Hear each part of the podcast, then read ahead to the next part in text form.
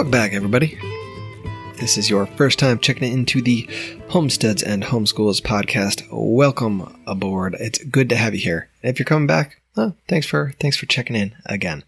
Today is episode number 68, which means you can find the show notes at homesteadsandhomeschools.com/068.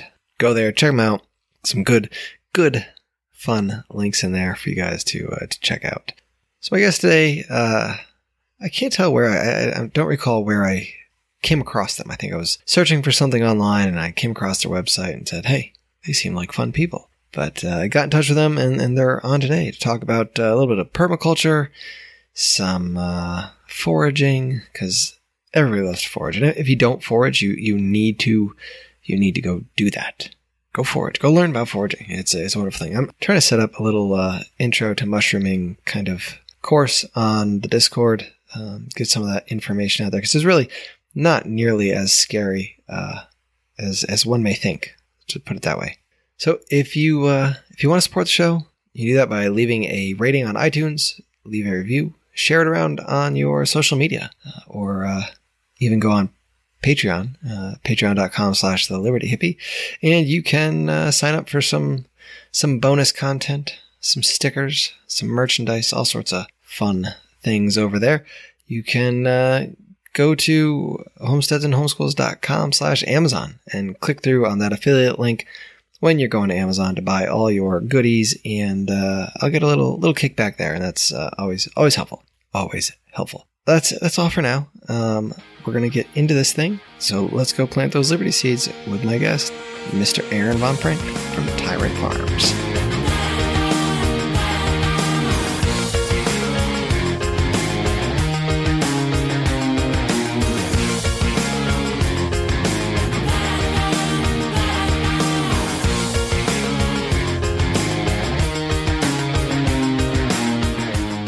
So my guest today is Mr. Aaron Von Frank. He's here.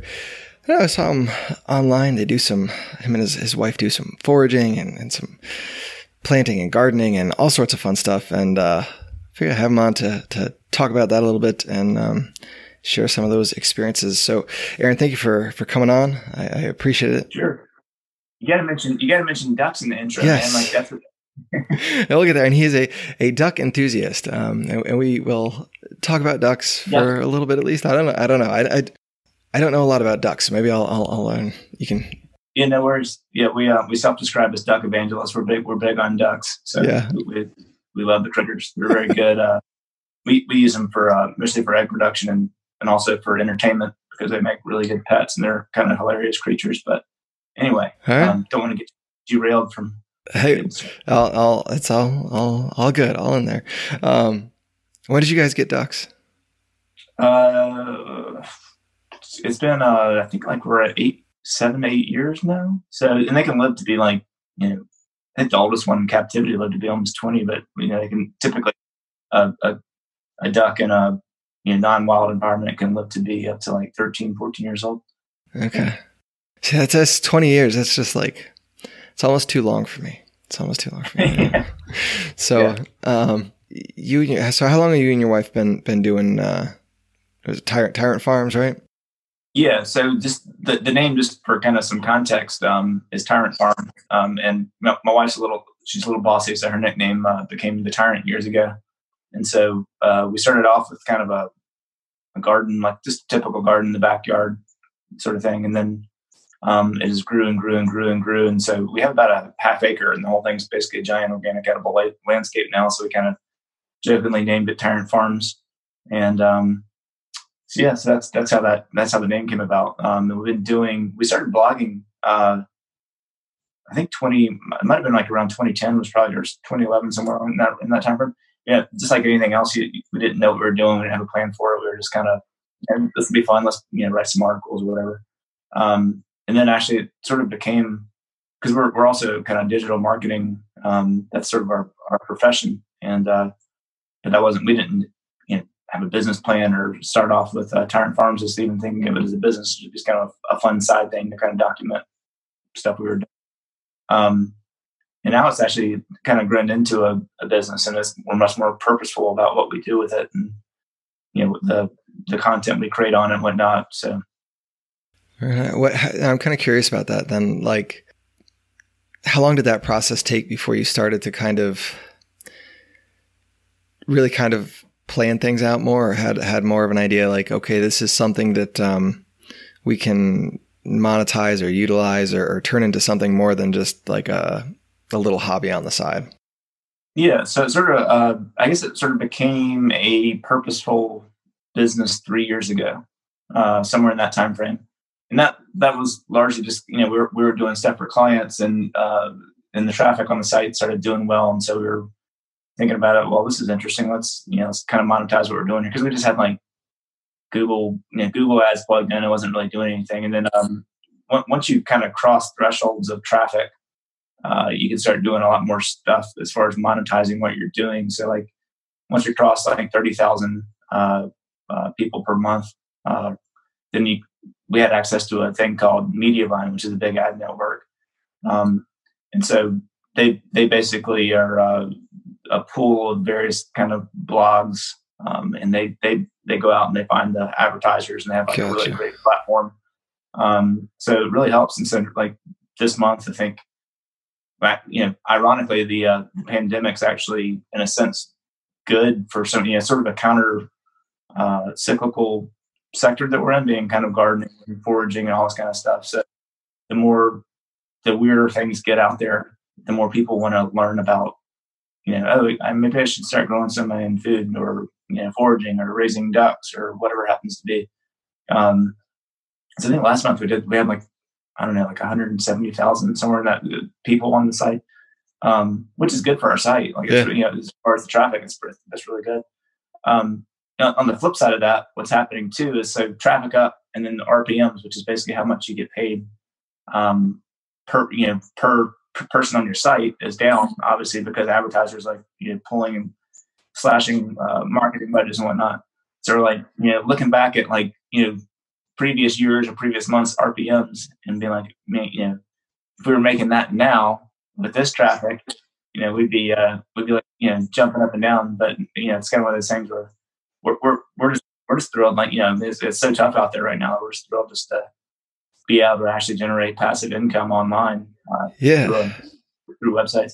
And the same thing with our other website, growjourney.com, which is a certified organic seed company right now, but we're actually transitioning out of the seed business and going straight education, kind of based on that. And that's more about organic no-till gardening and stuff like that. So, yeah, it is wild. It's wild how, the number of people that I've talked to recently that are just starting to put something in the ground, or I have no idea what I'm doing.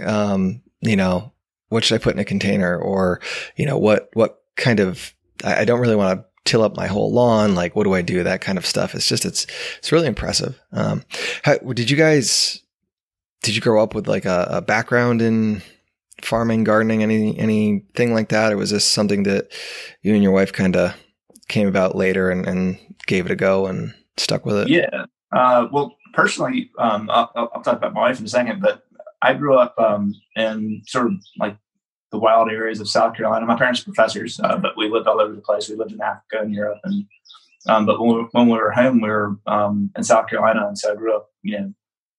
Had a family lake house in Lake Santee, and so basically, my brother and I were just outside. In the summer, we just lived outside. Caught fish, we foraged blackberries, we foraged wild plum. So, we basically just. My mom always had a garden. She's gotten much more serious. It's not competitive dynamic, but it's as our garden advances, my mom's like, okay, well, I got to up my game in our garden. So we have these kind of giant, all the family now has these kind of massive gardens and tons of food production. So yeah, I kind of grew up a little bit that way, but I guess, whatever kind of catalyst happened on whenever my wife and I got together and got her own property, and she her background is she's a, studied biology at College of Charleston, was kind of a lab rat. And so I guess you could put her in the biologist category. We just love. We're in an area of the country. I think you're in Georgia, right? Yeah, I'm down in middle Georgia. Okay.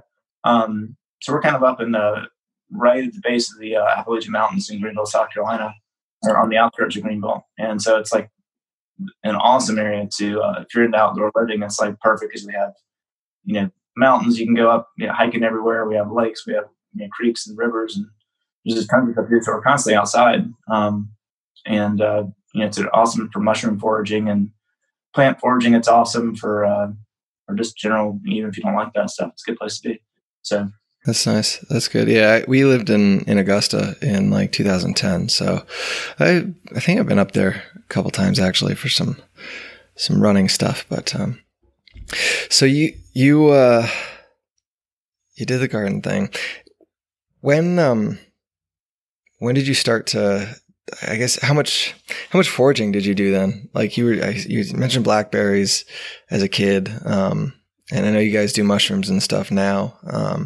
Yeah. How did that filter in? Was that something that, 'cause I feel like they almost like should run in tandem, right? If you like have a big garden, like you're more aware of what vegetables and what plants are out there, what fruit is out there that growing wild that's, you know, you can eat. But sometimes I guess that's not always the case. I'm just kind of curious how you guys fell into that.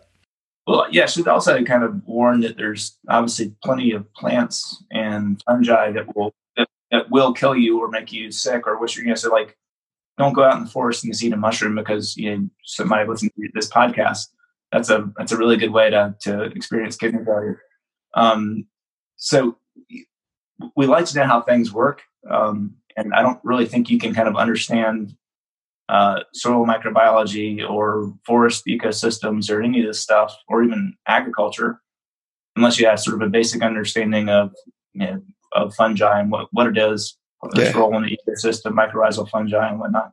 And in the case of a lot of the forage mushrooms, a lot of times they're saprobic or even parasitic, like chicken of the woods. So basically, they serve. There's all these different types, and they all serve these different roles. Some of them are decomposers. Some of them are kind of hunter scavenger, almost as far as looking for sick or dying trees that they can then eat. And then a lot of them are mycorrhizal, which are, you know, like chanterelles and things, and morels, things like that. And they form, you know, these symbiotic relationships with trees, and they kind of coat the tree roots, and then the fruiting body that you see is sort of almost like an apple on a tree. It's a very small part of the organism. But we really got into it. So we started, I think you're probably familiar with TED and TED.com and that kind of stuff. We started TEDx Greenville, which are like the independent TED events back in 2010 with some other people here. And one of the speakers that people nominated and who we've since become friends with is a guy named Chad Cotter, who's a mycologist out of Clemson. And he's got a thing called Mushroom Mountain. He and his wife are awesome people. In Mushroom Mountains, basically this giant mushroom farm, and you know, so you can buy like spawn kits, and they sell mushrooms, I think, like Whole Foods and places like that. But they also want other people to kind of cultivate mushrooms as well, and they do foraging stuff and foraging classes. So his presentation kind of turned me onto it, and then or us onto it, and then probably familiar with like Paul Stamets, who's like you know, similar type of guy, who's just this.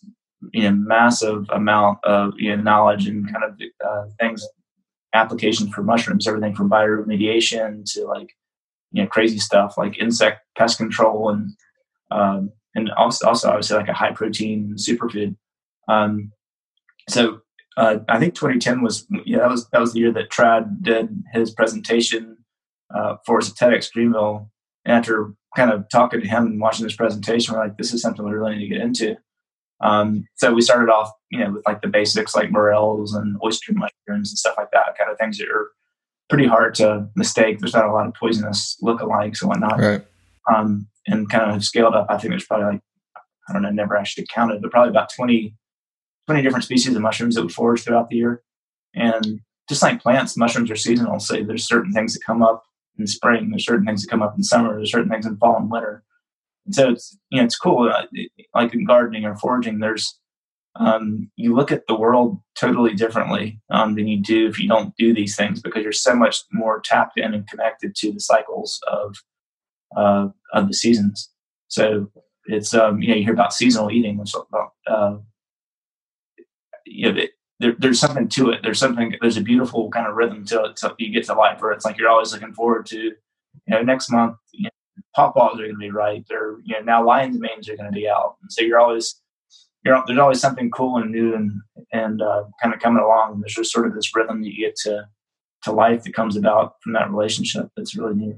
Yeah, no, it's definitely true. You think about that with like the garden and what food you're getting out of the garden and what food you almost crave, right? Like in the fall, yeah. You know, you're looking forward to some of the winter squash and that sort of stuff. And in the spring, you know, it's the lettuce and it's curious how that works. And I think too, with the mushrooms, like that's one of the things. And when you start foraging, you start paying attention to your surroundings and you start like knowing where things are and, you know, being able to identify different types of trees and different types of habitats and stuff, you know, because like you said, some of those mushrooms, they grow with certain types of trees, you know, and you start to figure out all that stuff. And it gives you a much deeper rooted connectedness, I think, to everything around you, which for me, I think is a healthy way to go about things. But yeah. So you do some foraging down there as well? Do you have some good spots?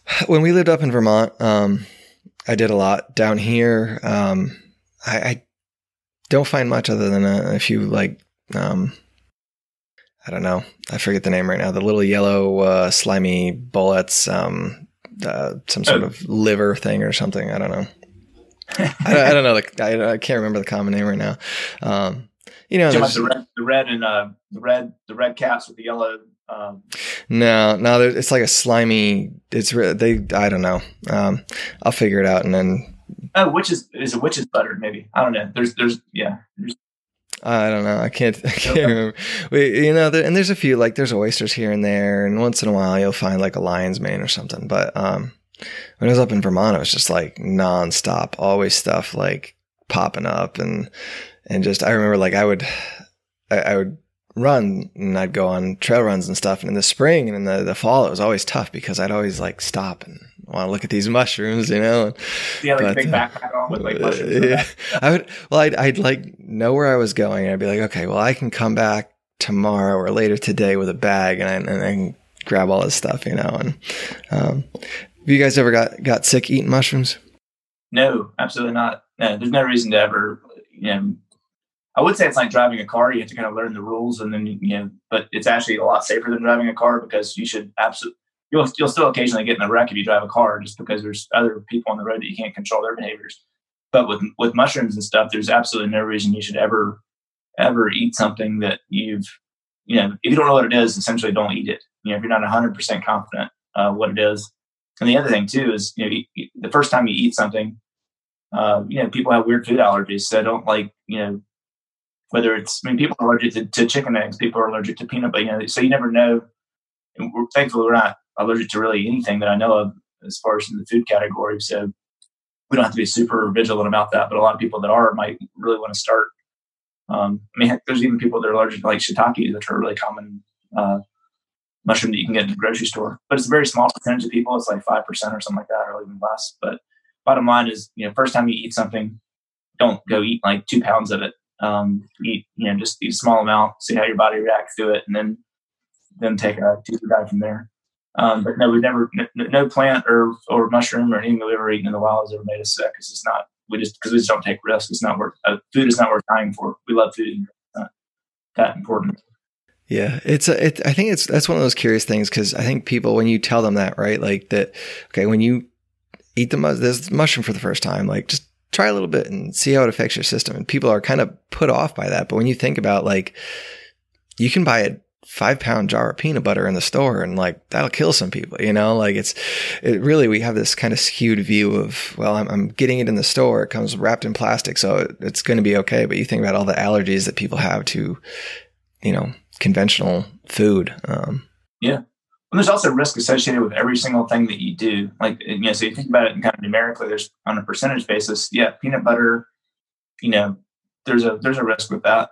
But, you know, the food that there's so many foodborne illnesses that you pick up from, like, you know, there's all these romaine recalls or what lettuce, whatever happens to be. So, and then on the flip side of that, if you go kind of with the completely sterile, kind of highly processed foods, yeah, you're not going to get a foodborne pathogen from that most likely, but you're going to be extraordinarily unhealthy. So that's a risk. You know, do you want to have diabetes and heart disease and obesity and all this other stuff? So, you know, there's sort of, you have to kind of look at the big picture of things and say, like, what type of person do I want to be? Do I want to be a healthy human being? Do I kind of identify that way? And do I want to kind of have an outdoor life and kind of be active? And so for us, this whole kind of thing that we're in makes a lot of sense for us. And we, as a result of that, it's a much more knowledge intensive lifestyle, right? Like if I just go to the grocery store for all my food, I don't really have to know much about anything. I can just go and, you know, someone else has got that knowledge, and I'm kind of depending on that, which is perfectly fine. I'm not insulting that at all. And if you live in New York City, it's not really, you don't have many options. But, you know, for us, given where we live, given our interests, given the type of humans that we identify as, it makes a lot of sense for us to do these things. And as a result, it requires our knowledge base to increase and requires us to kind of assess risk differently than most people would otherwise do that are consuming food. So. Yep. No, yeah. I don't know. I think as long as you pay attention and aren't willy-nilly picking things up and eating them, you're pretty safe. It's, I don't know. We also cook the mushrooms too. And Paul Stamets talks about that. So like, you get a lot more nutrition from them, and also kind of any potential pathogens and a lot of the protective compounds in certain mushrooms that might, you know, give you a little bit of GI distress or something like that. Because mushrooms don't necessarily want to be eaten. Their function, they're just trying to reproduce. So it's not like they're here to feed humans. And they have compounds that try to, just like anything else does, that, you know, might cause you some distress for certain species. But when you cook them, you break down the cell walls, you do all this, you know, those compounds, those molecular compounds are kind of broken apart and whatnot, and unlocked. And so it's a much, much safer. And then, you know, let's say that, so bottom line, don't eat raw mushrooms, is another tip that people say. Yeah. If you just, you know, in certain things you can't, you know, like morel, if you eat it raw, it's going to make you sick. But it's a perfectly, one of the most common, like, you know, sought after gourmet mushrooms out there. You can go buy them from Whole Foods for like $50, $60 a pound. You wouldn't just pick it up and eat it raw in Whole Foods, and you'd be cooked. So anyway. Yeah. Yeah. I hear you. Things you got to learn if you want to do this stuff, but it's, I think it's, you know, it's, people might from the outset kind of view it as like, you know, that's too much to learn. I don't feel like doing that. I think it's like anything else, where it's just like, you know, as you kind of, every year you learn something new, and then, or every month, every week, whatever it happens to be. And so over time, I mean, that knowledge that is kind of compounds. And so after like 5 years, you look up and you're like, I actually know a decent amount about stuff. And the key, ideally you get to a point where you know enough that you realize you don't know anything. And then you kind of, that's when you know you're starting to get somewhere. So. Yeah, it's you can't learn it all in one season. It takes a few years to kind of figure things out, but it's little steps, you know. It's learning, like, some of them are very recognizable, you know, learning like a lion's mane or something, or what mullein looks like that's, you know. And then if you want to get into, you know, some of your mushrooms, it might have something that looks a little more akin to it, you know. But I don't know. So I'm kind of curious, you guys, so are you on about a half acre? That's how big your growing space is. Yeah. Yeah. So we kind of have, are you familiar with like a food forest or forest gardening, that concept from Cumber? Yeah. Yeah. I think so. Is that kind of what you guys have set up? Yeah. So it's, I guess it's been popularized. The word food forest or forest gardening has been kind of popularized in permaculture circles. And we like permaculture. I think it's a great philosophy. But it obviously predates the term permaculture by about 10,000 years or more. So it's basically just setting up perennial ecosystems that are kind of heavily food producing. So, you know, like a perennial is pretty low maintenance. That could be anything from like asparagus at sort of the ground level to, and mushrooms. We actually do a lot of cultivated mushrooms as well. Then all the way up to kind of the canopy or overstory layer, which is things like, you know, hickory nuts or pawpaws or, che fruit, which is like it looks like a raspberry, it grows on a tree, but it tastes like a watermelon, to mulberries, to peaches, to, you know, so there's all this different stuff you can grow, in a perennial ecosystem. So we have, yeah, that's kind of what our yard is. it is also, I mean, we live in a somewhat regular neighborhood, just sort of on the outskirts of Greenville, so we do have to pay attention to aesthetics. And so our front yard's kind of edibly landscaped. It looks just like a big flower garden, but like there's probably, I don't know, I think we grow in our yard maybe something throughout the year, maybe like 260, 300 different edible species of plants. So it's, you know, it's really densely planted with all kinds of weird stuff. So our neighbors are constantly, you know, well, when we're not on restrictions as far as how close we can get to one another, you know, the kids are always ever looking at ducks and, you know, asking if they can eat some strawberries from the yard or, you know, whatever happens to be. And, you know, so people are curious about this and that. And what the other thing, what is it? And, you know, we'll make something like a, you know, elderflower cordial, which tastes awesome, and share it with neighbors and whatnot. And our offer, it's nice to our neighbors down the street, like, that we can see from our front yard. They're really into beekeeping. So I think they have like 5 hives in their yard. So, you know, he started scratching his head and was like, well, maybe these guys want to have some beehives. They now got beehives in our backyard, kind of near the forest line. And apparently that beehive is doing, you know, it's just one hive. So, but we're kind of, we feel good about it. He said it's his healthiest hive. So we're stoked about that one. That's awesome. Yeah, so we offer with the flowers. You know, the flowers are a crop in the sense that there's a lot of edible flowers, but also the bees are out there constantly foraging on the flowers, and so they get honey out of it. So it's nice.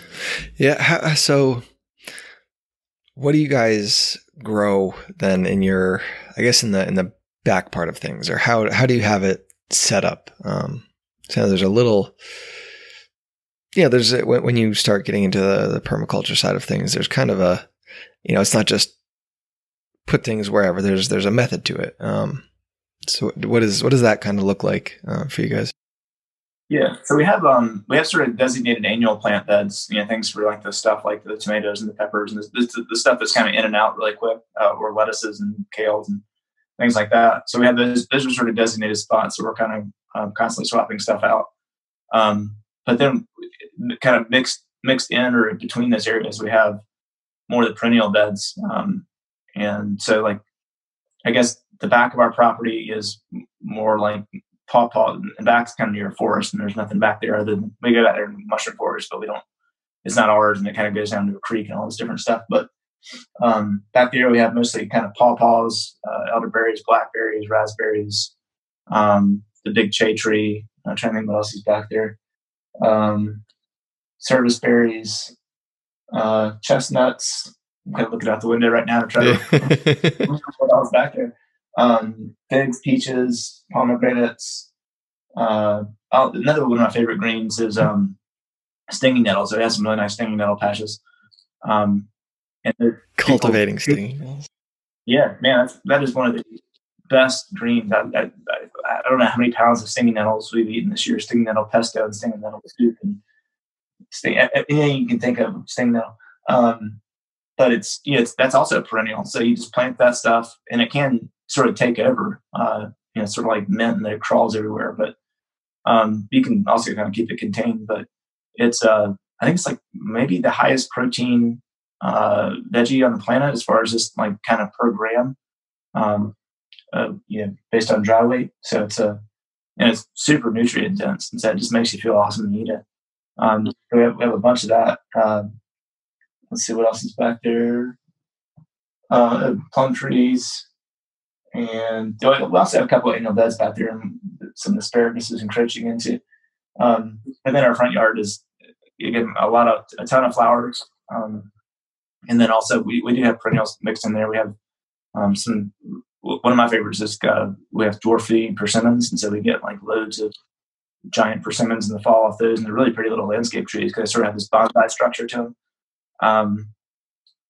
Obviously being in the Southeast, tons of blueberries, high bush blueberries. I think in Vermont, you guys have mostly red bush. Yeah. Lots of blueberries. There's the little short guys there, like I think the red bush. It depends on who's, I mean, most of them are you know, you can have smaller, there are some smaller ones. What place we used to go to pick them would have, you know, they'd be as tall as I was, some of them. Yeah. Okay. Those are high bush. Cool. But, I mean, it was, I think I can't remember it. High bush come down; they grow better down here than the regular low bush ones, right? Yeah, I mean, there's some wild ones that are like, you know, yay big around here that have like really small little berries on them. But I remember when I was a kid, we went up to Canada, like Nova Scotia, and there was outside the hotel room, there's this like kind of wild field. And my brother and I, of course, went out there. We're like, holy crap, because we'd never seen the really small blueberry plants before, but there was this field of blueberry bushes, and the things like literally like that big, but they had these nice big blueberries on them. They were absolutely delicious. And so we just spent like half a day out there eating them. Yeah. Yeah. Those, if you're out in the woods or whatever, that's what you'll find. But in terms of cultivated berries, that's, how long did it take you guys to get all that together, to get all those trees and stuff? Was it something you did over time? Was it something you just one year threw a bunch of money in the ground back there and, you know?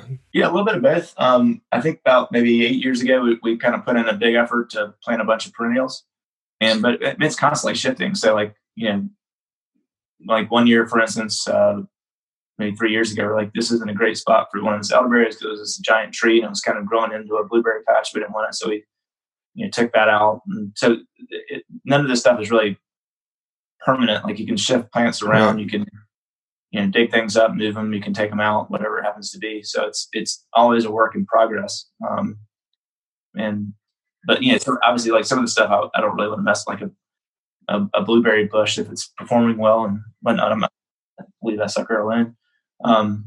But yeah, so it shifts from year to year. So it's always a kind of a process of, especially when you're considering aesthetics in the neighborhood, you have to kind of be cognizant that, hey, that might not look so good here. You know. Do you have you run into any issues with that sort of stuff? Neighborhood type stuff, like neighbors or whatever. Yeah. No, actually, nobody. I mean, everybody kind of that we've talked to, at least, you know, who knows what they say about it. Likes it. You know, kids love it. Kids are constantly coming around, and you know, it's definitely a different type of yard than our neighbors have, and our beekeeping neighbors absolutely love it because they're like really into. They don't know how to grow food other than honey, but they appreciate the fact that we're not using any synthetic chemicals, whether it's fertilizers or pesticides, because they kind of understand the ecological effects of that stuff. But no, we have in the we have a HOA, but it's as long as you're paying your dues, nobody really cares. Just make sure to pay your dues, and everybody's good with it. And it was funny. I think there was actually when we first moved in, there was like a no chicken rule in the HOA. And like somebody, I think even had to like years before we moved in, had to get rid of their chickens, but we have ducks. So we're, you know, yeah, we're good. Started that rule. Yeah. Well done. Yeah. So, yeah. How do ducks fit in? How many ducks do you guys have? I think we have, let's see here. Five. So we have six right now. We have five hens and a drake. So, and the drake, we kind of keep that. They run around the whole backyard all day. We have a fenced-in backyard, so like predators can't get them; they can't get out. We have a coop, couple coops we put them into at night, and then at night we let them out when we're outside, so they get to forage the front yard and add a little bit of fertilizer here and there. Yeah. But, what kind of ducks are they? They're Welsh Harlequin. They're a heritage breed from Wales. That's why they're called Welsh, and they're bred from khaki campbells. And I should know this. There's another breed, but they're bred by a British Army captain who's kind of a eclectic, wild, funny guy, kind of a genius. Who so he had something like I want to say like 1,500 ducks on his estate or something like that. But he bred these things, and like you know, they're really beautiful animals. They're kind of light, kind of white feathers with some speckling on them. And they have these really beautiful blue wing bars. So they're kind of visually stunning. When we post pictures of them, people always comment about how pretty they are.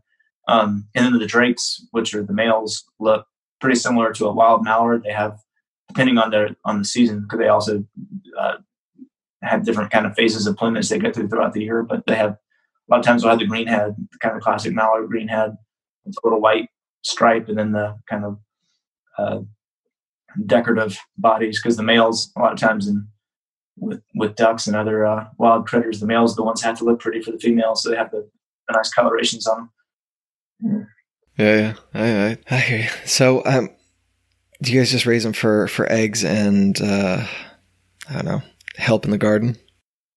Yeah. they're highly entertaining, so there's definitely an entertainment factor to it. But that's sort of a tangential, I guess, function. So we get a lot of duck eggs are awesome. I don't know if you ever had them, but they're bigger than chicken eggs. I think like the average duck egg is like 2.5 ounces, which would be like it's like the largest chicken egg you'd find. They're more nutritious as far as the kind of nutrient dense, various vitamins and minerals, whatnot, are higher concentrations. And they also, in my opinion, they just taste better. I like chicken eggs. I mean, I don't mind them at all, but they sort of have chicken eggs sort of have a sulfury flavor, and duck eggs are more kind of a creamy flavor. And they also have a higher yolk to white ratio. So if you know, like we have friends that are in gourmet chefs and whatnot, and they invariably prefer duck eggs to chicken eggs, whether it's in baking or desserts or any of that stuff. It just makes a richer, creamier, kind of more flavorful end product, whatever it is you're making. Yeah, nice to have a... We've thought about it a few times. My issue always is kind of boils down to the water, you know. And I know we have two ducks. Somebody gave us two ducks. They were supposed to go in the pot, and my kids kind of got stuck to them. So now we have two drakes that just kind of don't do anything. But the pool is the issue, right? Because I'm always like dumping it out. It stinks. They don't, you know, they just smell. Like there's a smell when you go over by the duck area. So what am I doing wrong? What do I need to do? How do I fall in love with ducks? So two things. And this is actually a funny thing about, you know, our blog that we were talking about is one of our most popular articles is how to build your own backyard self-cleaning duck pond.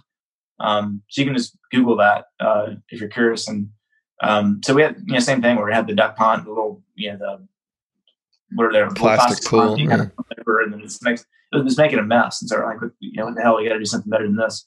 And so we spent a lot of time kind of reading and doing research, because we also didn't want to have a chemical pool where our ducks are swimming in chlorine and whatnot. And so we basically built a 1,200-gallon in-ground pool using it's called a Skippy biofilter system.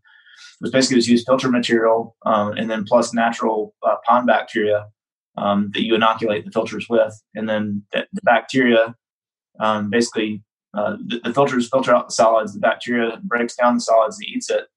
And then it kind of goes down, the water goes back down a waterfall. And so it aerates the pond. And so we don't do anything.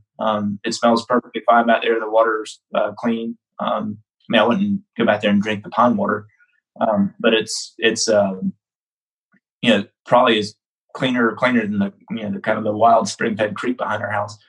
And as far as the ground goes, a lot of times, you know, ducks will make kind of a muddy mess of things because they're ducks. We use mulches and, you know, pine shavings and whatnot. So basically keeping the ground where it's got, you know, wood chips and things on it like that really reduces that. So actually our backyard, even though it has ducks in it all day, has zero smell, and the pond is not something we ever mess with. So it's all different. Good deal. I have to look at that. I'll put a link to that in the show notes as well, alongside everything else. But so do you run into any problems with ducks in your garden beds? I know, like, I have chickens, and when they get out, they destroy things. You know, they scratch in, they're eating all the brassicas and stuff, and eating ripe tomatoes and zucchini and everything. They just destroy it, the whole garden. Do ducks do that? Oh yeah. If you let them, yeah, absolutely. Yeah, they're really good foragers. So we, in our annual beds, as I mentioned, we have fencing around them. So even when we let the ducks out, they can't kind of get into those spots. Yeah, because if we let them into our lettuce and kale and chicory patches and whatnot, that would be they'll go after all that. Yeah, what wasn't eaten looked like it was, you know, hit by a tornado. And so, yeah, the ducks can't go in there. But, you know, as far as like the perennial plants, I mean, actually our biggest, almost like too big, peach tree is in our backyard. It's 100% duck fertilized. And that sucker is like, I mean, duck can't do anything to that. So it's, and they're also, you know, they're not flighted birds. So they can't fly. So like, even if they could, I don't think they could like fly up and grab a peach and bring it back down to the ground. But so they can't do anything to this point. It's blueberries, all that stuff, persimmons. we have a bunch. So the backyard is largely, that they spend all day in, is largely kind of perennial fruit trees, or caneberries, like blackberries and raspberries. And so all they're doing is foraging around that stuff, and frankly, probably eating a lot of pest insects that would otherwise, or slugs or snails or ticks, or, all this different stuff that the ducks eat. And so all they're doing in that situation is adding fertility to the soil, which, rather than kind of washing through the soil system and going into our creek, has been kind of, eaten by consumed by the plants, which then drop leaves back on the ground and which then refertilize. So it's basically this kind of constantly cycling nutrients, and then we get fruit out of the whole process, which is pretty cool. Yeah. It's a good system. It's a good system. Yeah. So, all right. I don't want to keep you too long.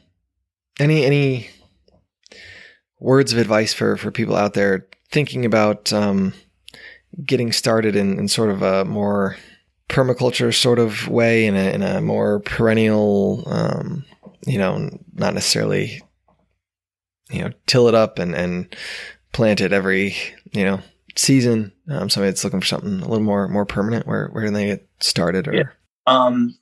There's a few different, it's kind of funny. We got interviewed by USA Today like last week about this very thing. And it's very hard to give blanket advice to everyone everywhere about how to start something. But it's still important to try to distill that down in a way that's digestible for people. So they're like, but a few things: start small. Being like, don't try to plant an acre of land at once if you've never done anything like that before. It's a very good way to get overwhelmed and kind of give up and have not very good success. And that could be, depending on what your living situation is. If you're living in an apartment, that could be a couple pots in your window or on your balcony, whatever happens to be. Start fast. So sort of the agile development in software terms is basically, you're constantly doing little things on a daily basis even, and then you're getting instant feedback from that, or instant in terms of plants might be a couple months, but you're learning, and you're not expecting, you're not basically doing something that you're not going to see the result from. And for 1 or 2 or 3 or 5 years, you're kind of moving quickly in small fashions in order to kind of get experience, to get kind of feedback, to learn, oh, I did that wrong, or I could do that better, or this didn't quite work out. Why did that happen? And then, there's things, permaculture, no-till organic gardening, agroecology. There's lots of names for these different kind of broad fields. There's a lot of overlap between them. Or in square foot gardening, if you have not much land and you want to really grow a lot of food on that land, is a good area to look at. That just kind of helps you understand the kind of the dimensionality of your space, where if you're growing everything on a flat surface, then that's going to yield only X amount of food. But if you start putting in sort of trellises and other things, and you can start to kind of really ramp up the production on your spot. But bottom line is, like, it's like anything else that you've ever become good at in life. Like, you didn't start that way. You sucked at it at first. And then you just kind of kept going and became interested in it and learned more, year by year by year, month by month by month. And then you look back and you're like, damn, I'm pretty good at this. And then that's how it happened. But, obviously nobody starts that way. Like, so that's something, is just to kind of start small, start fast. Don't worry about like you're gonna kill plants. I mean, one of our really good friends, who's like an awesome, probably one of the better gardeners and more knowledgeable people we've ever encountered, has a funny saying that you don't know a plant until you killed it, like I think 7 times. So yeah, you're gonna kill a lot of plants. Don't worry about it.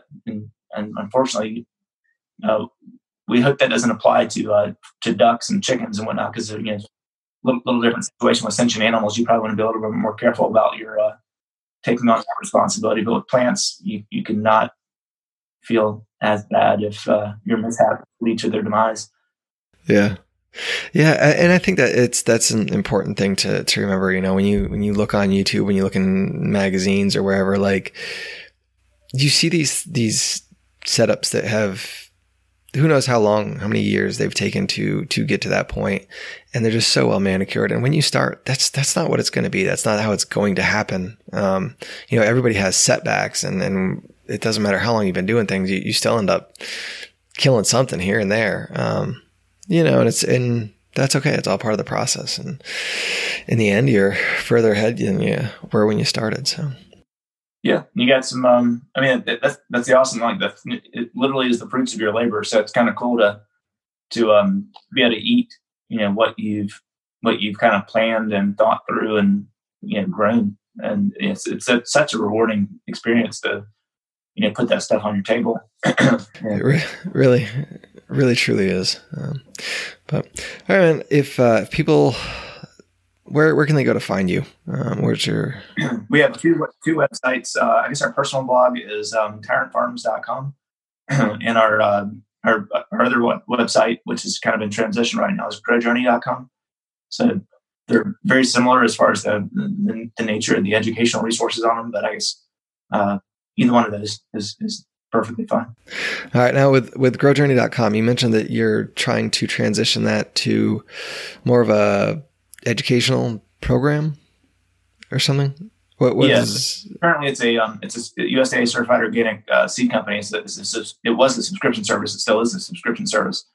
But we really just want to go kind of product free and just go purely kind of service based as far as the business model. And the service being just educational resources and good content from, so we kind of have a handful of really knowledgeable, I guess, food growers that we're working with and we're all to write and create content for that website to kind of help people learn how to do a lot of this stuff that we've been talking about here today. Yeah, very cool. All right, man. Well, I will let you get going back to your life there. But I appreciate it, man. Thank you. Yeah, thanks a lot. Good to meet you. Yeah, you too.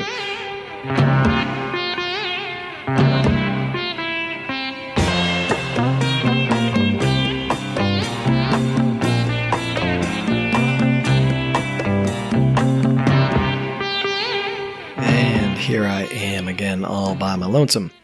So that was Aaron. He's a good dude. We had a fun conversation. Hope you guys didn't mind the length, a little bit longer than normal, but I found it entertaining, and I hope you did too. So thanks for Aaron for showing up, and you guys go check out the show notes. Go click on all those links. Go follow up on that. He's got lots of good information there. So guys, at the top of the show, thank you for checking this podcast out. Thank you for sticking with it.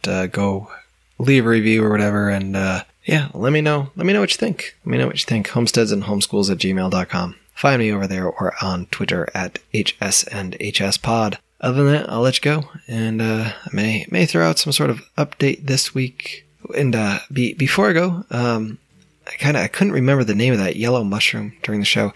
It is the, American slippery jack. It's a yellow, some call it, chicken fat Suelus. I don't know how you say that last word, but I believe it's something like that.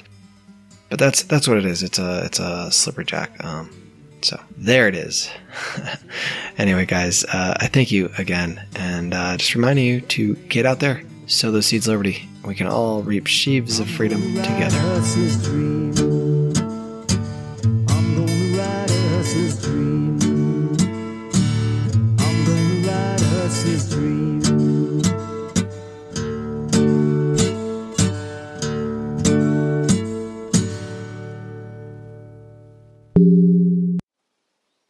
Homesteads and Homeschools is part of the Liberty Hippie Podcast Network. If you like what we do, be sure to check out This Week in Liberpods, Peace Freaks, Cannabis Heals Me, and Free Market's Green Earth. We're living proof that libertarian doesn't mean washed up Republican.